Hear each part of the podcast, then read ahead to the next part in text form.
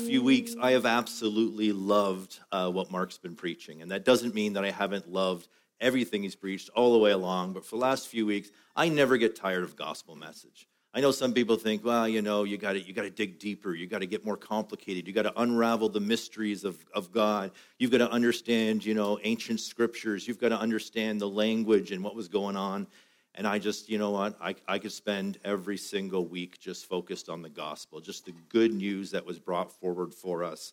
And so when, you know, Mark's been teaching a lot of kind of very simple constructs for us, but things that we often get wrong because we just misunderstand God's will in all of this. And we so often think to ourselves, you know, everything that goes on with the gospel, it's just this plan. It's just the way it had to be, and it isn't.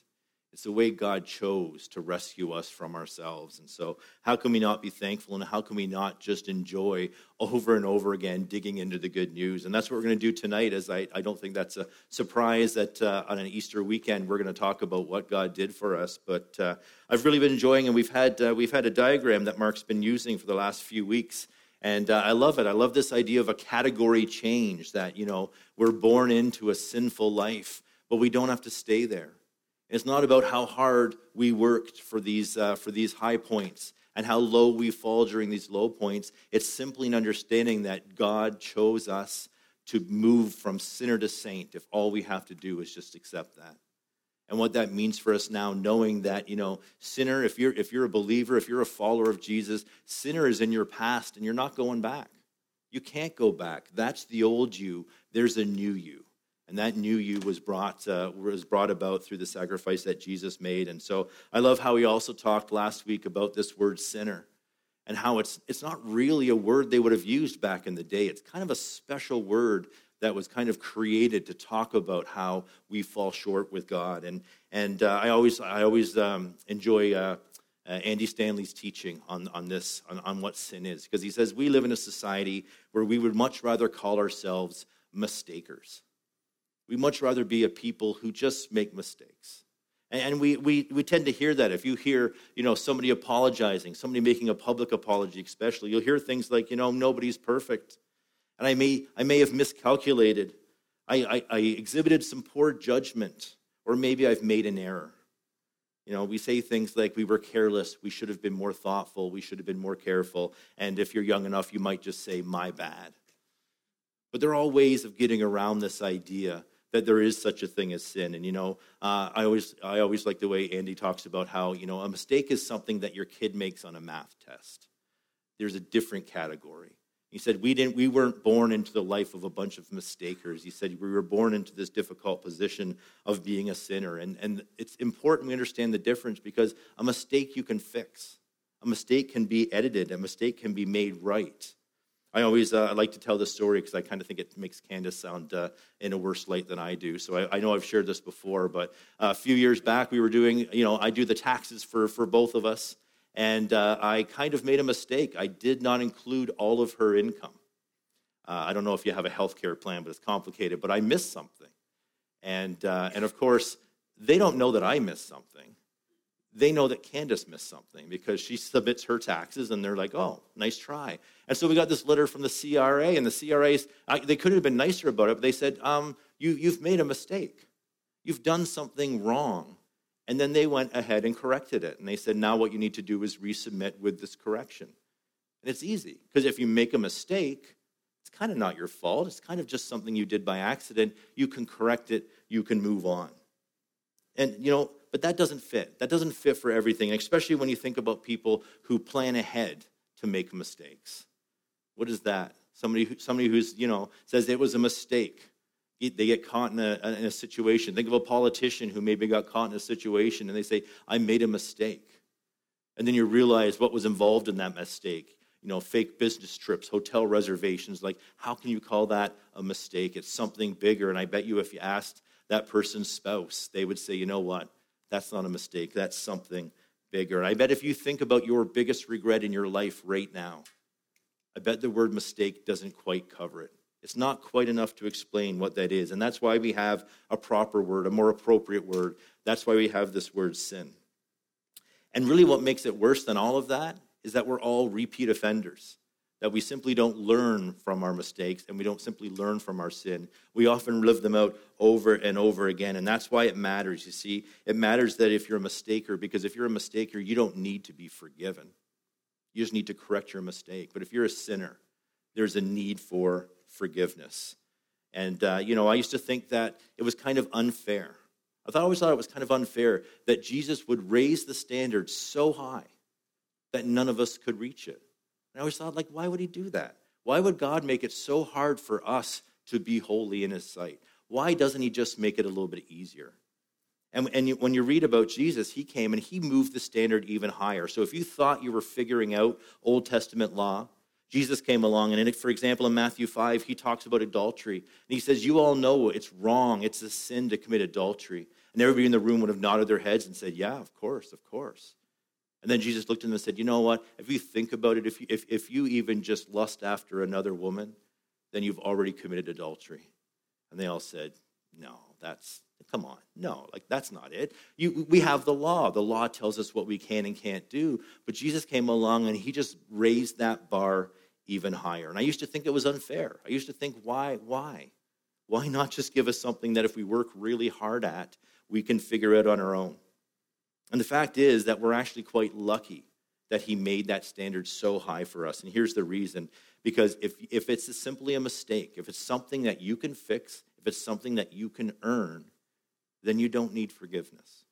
And you can just go on living your own life, doing your own thing. You don't need God. God's an option for you, but you don't need God in your life. And so being labeled a sinner is something that nobody wants, but it's actually necessary for us to have a restored relationship with our Savior. And that's such a key idea.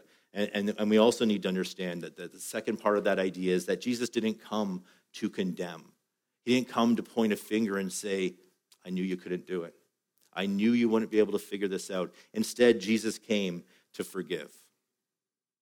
And we'll look at another story, John 8, and we're just going to do this real quick, so we're not going to put a lot of scripture up here. But John 8, you may know this is the story of the woman who was caught in the act of adultery, and the Pharisees, they were all ready to stone this woman. They wanted her to be punished. They wanted her to be condemned. And she was caught in the act. She had no possible defense, and she doesn't even try. She doesn't even try to explain what happened. She was guilty, and she knew it. And you may think to yourself, wow, there's been a lot of adultery talk already in our Easter service. So I want you just to erase that and put in your own example.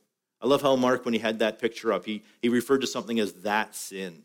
I think we all have that sin, something in our lives that just seems to be harder to deal with than a lot of other things. So insert your own, just close your eyes for a second, just insert your own thought in there. What is it that you struggle with? Maybe it's not adultery, but it's still the same story. You see, they're enticing Jesus to act just like they do. They want him to condemn her so they can point to Jesus and say, he's just like us. He's nothing special. And in John chapter 8, verse 7, the second half, it says this, if any of you, this is Jesus speaking to the crowd, they've got the stones ready to go. They are ready to move on this. And Jesus simply says this, if any of you is without sin, let him be the first to throw a stone at her. See, he didn't downplay her sin. He didn't declare that she wasn't guilty. He didn't offer a defense for her behavior. He simply turned it around and said, we're all in this category. Jesus wasn't, but he said to those people, you're all in this category. He didn't simply say, you know what, she made a mistake. He called it what it was. And of course, those standing there, thinking about it, averting their eyes, dropping those stones, eventually walking away. And after they did, Jesus is left alone with this woman. After this huge crowd just dissipates, and in verse 10 it ends this way. It says, women, where are they? Has no one condemned you? No one, sir, she replied. And then these are the words of Jesus. Then neither do I condemn you, Jesus declared. Go now and leave this life of sin. He's in a position where he is completely right to condemn her. She broke the law, but he refused to. He refused to because his mission statement was not to condemn as many as possible and leave everybody feeling like they just could not meet that. He raised the bar so that we would come to an understanding of why we need a Savior.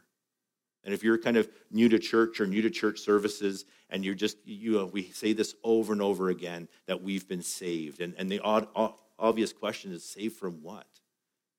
And what we know is we're saved from a life of sin. We're raised from that category of sinner into the category of saint, and that comes only through Jesus and what he did for us. Jesus declared a condemned woman to be uncondemned. And it seems a bit like a contradiction. It seems like it doesn't make a lot of sense. But really what it is simply this. He removed that sin from her account. It was just gone. And if it's gone, what can she be condemned for? What is there for her to be condemned for? And it's true for you, and it's true for me, and it's true as much true now as it was 2,000 years ago. And we kind of understand. We kind of feel for this woman. I think many of us kind of feel like, I'm glad that happened. But there's another story, I think a more amazing story, and it takes place in Luke. And this is at the moment of Jesus' crucifixion. This is at the foot of the cross. And we know that Jesus was crucified with two other men who are just referred to as criminals. But we also have to understand that crucifixion was reserved for the worst of the worst. We don't know what they did, but we know it was bad. And we're just going to read this. It's a long section, but I don't want to skip over it. So we're going to read from Luke 23, starting in verse 32. It says this, "Two others, both criminals, were led out to be executed with him. When they came to a place called the Skull, they nailed him to the cross. And the criminals were also crucified, one to his right and one to his left. Jesus said, 'Father, forgive them, for they don't know what they're doing.' And the soldiers gambled for their clothes by throwing dice. And the crowd watched, and the leaders scoffed. 'He saved others,' they said. 'Let him save himself, if he is really God's Messiah, if he's really the chosen one.' The soldiers mocked him too by offering him a drink of sour wine. And they called out to him, 'If you are the King of the Jews, save yourself.' And they fastened a sign that above him that simply said these words, 'This is the King of the Jews.' And one of the criminals hanging beside him scoffed, 'So you're the Messiah, are you? Prove it by saving yourself and us too.' And while you're at it, but the other criminal protested, 'Don't you fear God even when you have been sentenced to die? We deserve to die for our crimes, but this man hasn't done anything wrong.' And then he looked to Jesus and he said, 'Jesus, remember me when you come into your kingdom.' And Jesus replied, 'I assure you today, you will be with me in paradise.'" There's no way. That's not fair. Am I the only one who thinks that? That's crazy. He just has to say those words on the cross, and just like that, he's good. Shouldn't he have to kind of demonstrate some remorse? Shouldn't he have to maybe make reparations in some way? Shouldn't he have to figure out a way to try to make this right? That's not what happened. What happened, as hard as it is to believe, he wasn't asked to earn it or prove it or show it. He simply asked for forgiveness. That's what he's asking for here. And he was forgiven, and he's restored. And he says, later today, you and I are going to be together in paradise. And there's something in us that seems, that doesn't seem fair. It doesn't seem fair. But here's the thing. If life were fair, we'd all get treated the way we treat others. And if life were fair, you know what? We'd all get paid what we're worth. And if life were fair, we'd get exactly what we deserve. And so I'm very, very happy that life isn't fair, because God has decided to not have us get exactly what we deserve. What makes me very, very happy is that through Jesus, I, and through Jesus, you can get exactly what we don't deserve. And that's what undeserved favor is. It's what we call grace. We don't deserve it, but we're getting it anyway. And last week, Mark talked about the last words that Jesus spoke on that cross when he said, "It is finished." And he talked about how that's an accounting term. These words he said, "It is finished," is an accounting term, and it means paid in full. And Paul picks up on this idea. This isn't something we've discovered, years later, studying the Bible. Paul knew this right away, because Paul wrote this in Colossians 2, verse 14. He says, talking about Jesus, having canceled the charge of our legal indebtedness, which stood against us and condemned us, he has taken it away, nailing it to the cross. You see, it's undeserved and it's unearned, but it's been removed.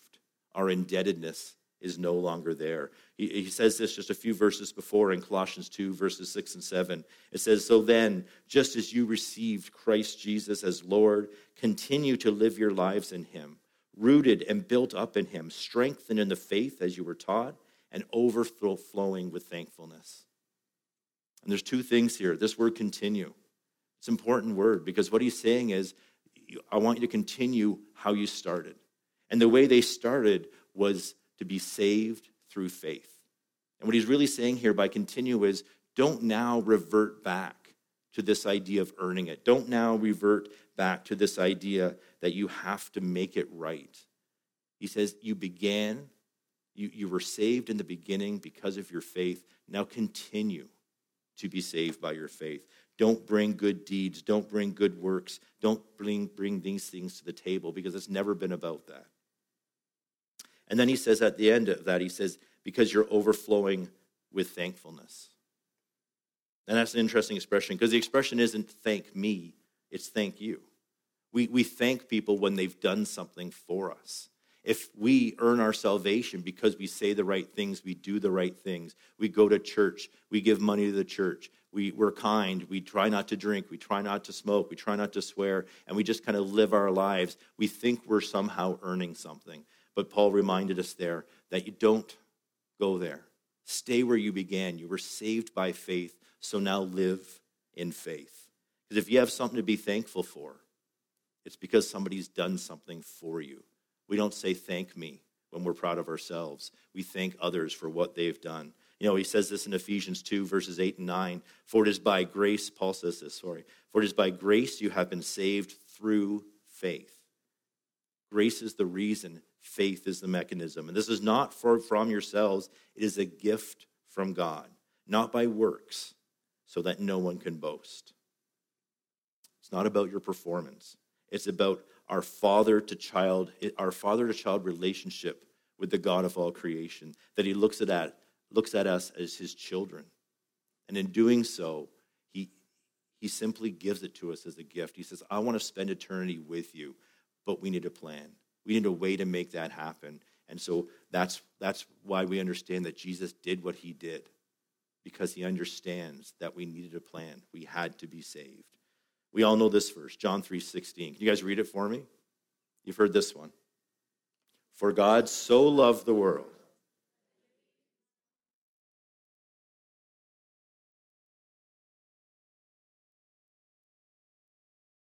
You know that one, right? It's probably the most commonly known verse, at least the most commonly known reference. You very rarely go to a sporting event, and see somebody with a Leviticus 9:3 sign, and you're like looking it up, and it's like it's probably something to do with goats, right?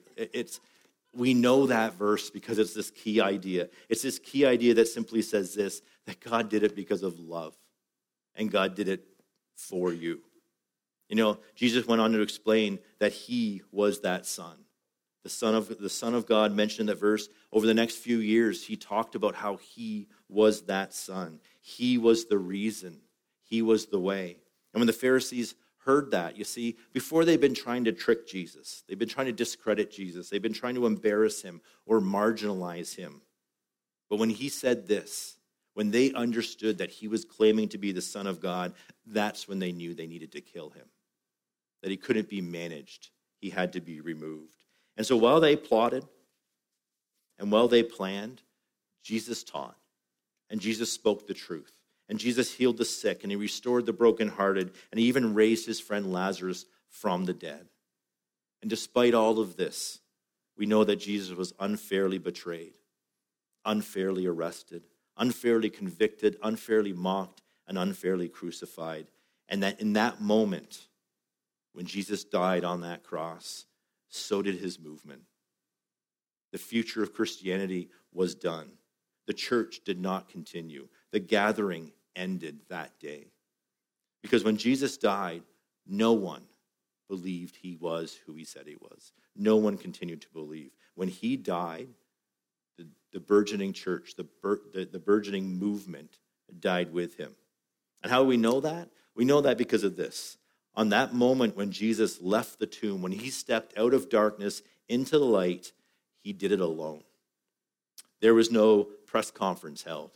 There was no marching bands. There was no crowd. There wasn't even a small gathering of disciples who came to witness that amazing moment when he would do what he said he was going to do. He said, I'll be back in 3 days. And they didn't believe him. There wasn't even a small vigil taking place. There wasn't even a bunch of teenagers with their cell phones recording it. He was alone when he left that tomb. But we know that he wasn't alone for long, because we know there was a moment just a few minutes, a few hours away where someone would come. Someone would come to anoint him. Someone would come to show their respect. Someone would come just to kneel down and weep and grieve for Jesus. And that someone was Mary Magdalene. And we don't know exactly what she thought. We don't know exactly what she said. But I like to think it was something like this. It was quiet when we approached the tomb. Days before, there was noise wherever we went. Crowds cheering, sometimes yelling. But now, in front of his tomb, just silence. I had gathered all my spices and oils, intending to anoint the body. But when I got there, he was gone. Jesus changed my life. Ever since the day that I met him in Galilee, he rescued me. And I followed him ever since, all the way to his death. But there was the tomb, and it was empty. My heart broke into 1,000 pieces. I turned, and there was a gardener, and I asked him if he knew where they had taken Jesus' body. But I recognized it was Jesus. It was my Lord.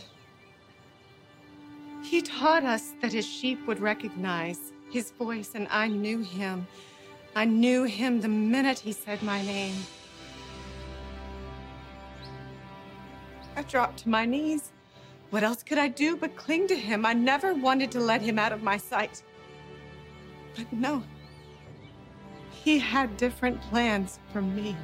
He wanted me to let the others know about the good news. I ran as fast as my legs would carry me, was shouting like an excited child. He did it! He did it! He really did it! Yes.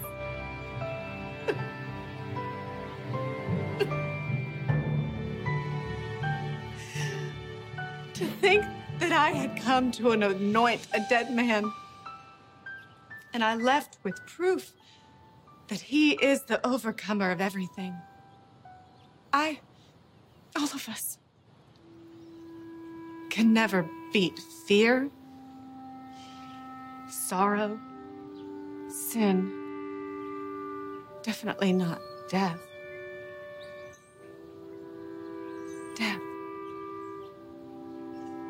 He beat death. Who do I say that he is? I know who he is.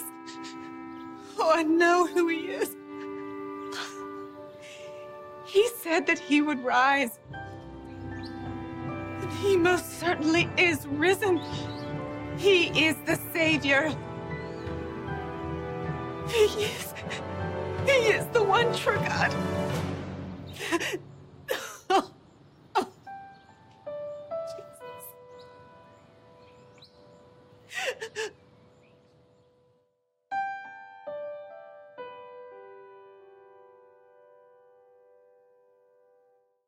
What a moment that must have been. What a moment that must have been, to standing there and to see Jesus and to know it was true. No one believed it was true. They would have been waiting for him. They would have been getting ready for his big triumphal exit from the tomb. They would have been talking about it. They would have been gloating about what was going to happen. They would have been telling all their friends. They would have been telling those Pharisees, boy, you guys screwed up. He's coming back. He's going to be back in 3 days, and you guys are going to really, really look foolish. And so with the resurrection of Jesus, we actually saw the resurrection of belief. And you could hear it in her voice, and I know that's not her, but you could hear it in her voice, what it meant to see Jesus again. You see, before that, it was just over. It was over. The disciples were not looking for Jesus. They were looking for a way out of town. They were not looking to see if he was coming back. Some of them were putting out resumes and job applications. Some of them returned to fishing, thinking the wild ride was over. And that is so different. You know, when Martin Luther King was assassinated, those who believed in what he believed in picked up the mantle and carried it forward. When Muhammad died, those who believe in Islam, they picked up the mantle and they moved forward. When Jesus died, everyone left. It wasn't the death of Jesus. That is not the reason why we're here today. It is the resurrection of Jesus why we are here today. That is what makes a difference in our lives, and that is why the gospel message is so powerful. It is so meaningful, and it is something that we cannot gloss over. We can't simply say, I know that information. I know that this is true. We have to understand what it means for us. What it means to have a resurrected Savior who did more than just pay the price for our sins, did more than just offer us salvation, but he offered us eternal life. Why? Because he wants to spend eternity with you. He doesn't want to have all of eternity spent with you not there. It matters to him. That's why he did what he did. Jesus didn't stay dead, but by defeating death, he can offer us life. And, you know, Lorenz Eifert, and I don't even know who that is except to say he's a pastor from back in the day. He said this, the dying Jesus is the evidence of God's anger and wrath towards sin, but the living, the resurrected Jesus is the proof of God's love and his forgiveness.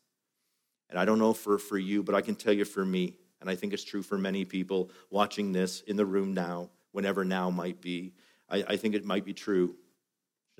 It is true for me that I look back at that moment when I truly believe, when I truly understood what God had done for me, and it is the most life-changing moment of my life.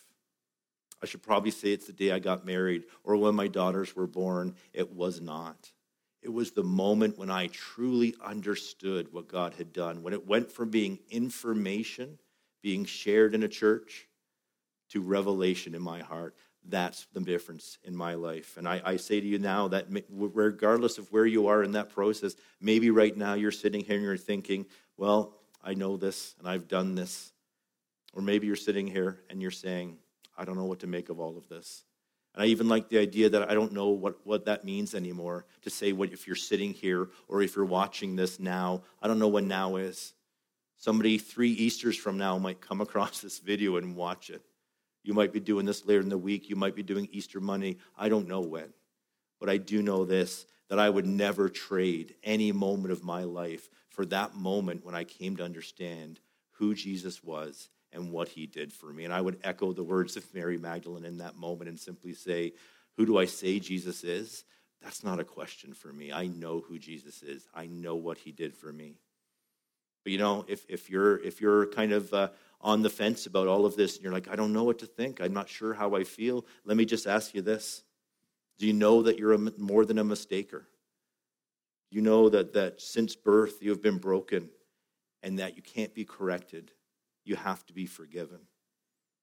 And do you believe that Jesus is who he says he is? Do you believe that he died to pay your debt? When he said it is finished, he was referring to you. Do you believe that to be true? And if you do, do you trust? Will you put your trust in him and say, he's better at running my life than I am. He knows what he's doing, and I'm going to put my trust, I'm going to put my hope, I'm going to put my faith in the Savior who did that for me. And if you are, then I would suggest to you that there is no time like the present for you to just invite Jesus into your heart. And I mean, that's kind of a Sunday school way to say it, but it just means asking. It's you choosing to say to Jesus, I want this grace you offer. I want to move from the sinner category to the saint category. I want that in my life. Because here's the thing, although you'll ask, I can tell you the answer already.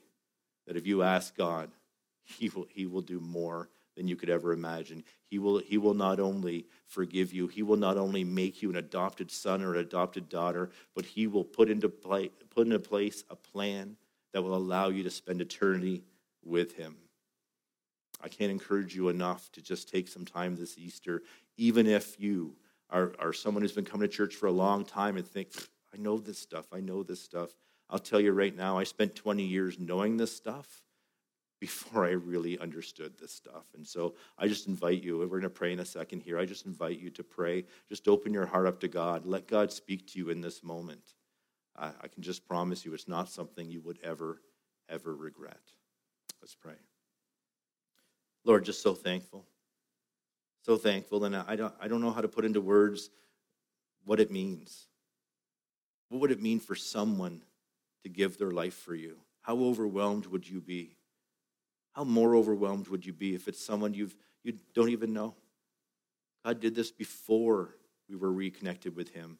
We don't even know Him, and He did this for us. How amazed would you be at that? How amazed would it be if you know that it was literally the best person who ever walked on the planet who made that choice to sacrifice Himself for you? How much more would it amaze you to realize that that man was God?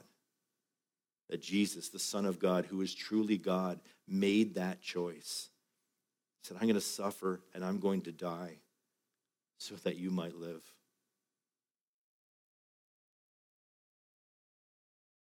We don't have words. Maybe it's good that we don't have words, that we just let the power of that statement rest on us for a minute. The God of all creation loves you, not us, you, so much. He loves you so much that He would sacrifice His Son and that He would just put into place this plan that's so difficult for us to understand, but He would do it because He is desperate to reconnect with you. He's desperate to reconnect with you tonight. So thankful, Jesus. So thankful for you. So thankful that you rose again. Your church might have died that day and stayed dead, but as you were resurrected, your church was resurrected. The people who follow you are resurrected, and it's still happening today. Thank you, Jesus. Thank you so much.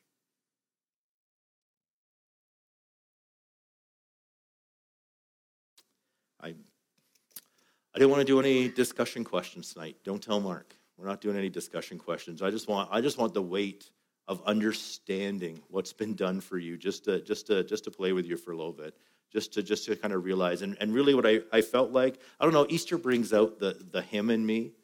That sounded really strange. The HYMN in me. I don't know about you, but around Easter I start humming old hymns. I don't even know when the last time I heard some of them were. And it just got to me today. It's like, I'm not going to sing. Some of you just look terrified right now. I'm not going to sing a hymn, but you know what I'd like to do? I'd like to do a doxology. I'd like to close with a doxology, and that's a very old-fashioned word. And basically, it was just based on this idea that it's a statement of glory, that what the early church would do is they would do a statement of glory. When they would end their time together, they would send each other out with a statement of glory, reminding each other who God is and why we follow who we follow. And this one is actually at the very end of the book of Jude. And the very end of the book of Jude, it's only a one-chapter book, and Jude was written by Jude, who was the brother of Jesus, we believe that.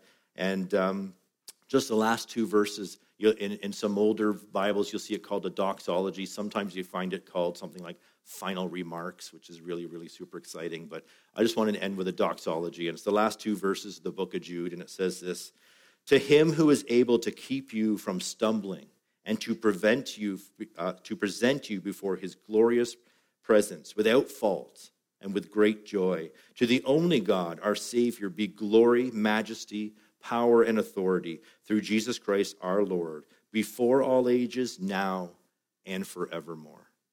Amen.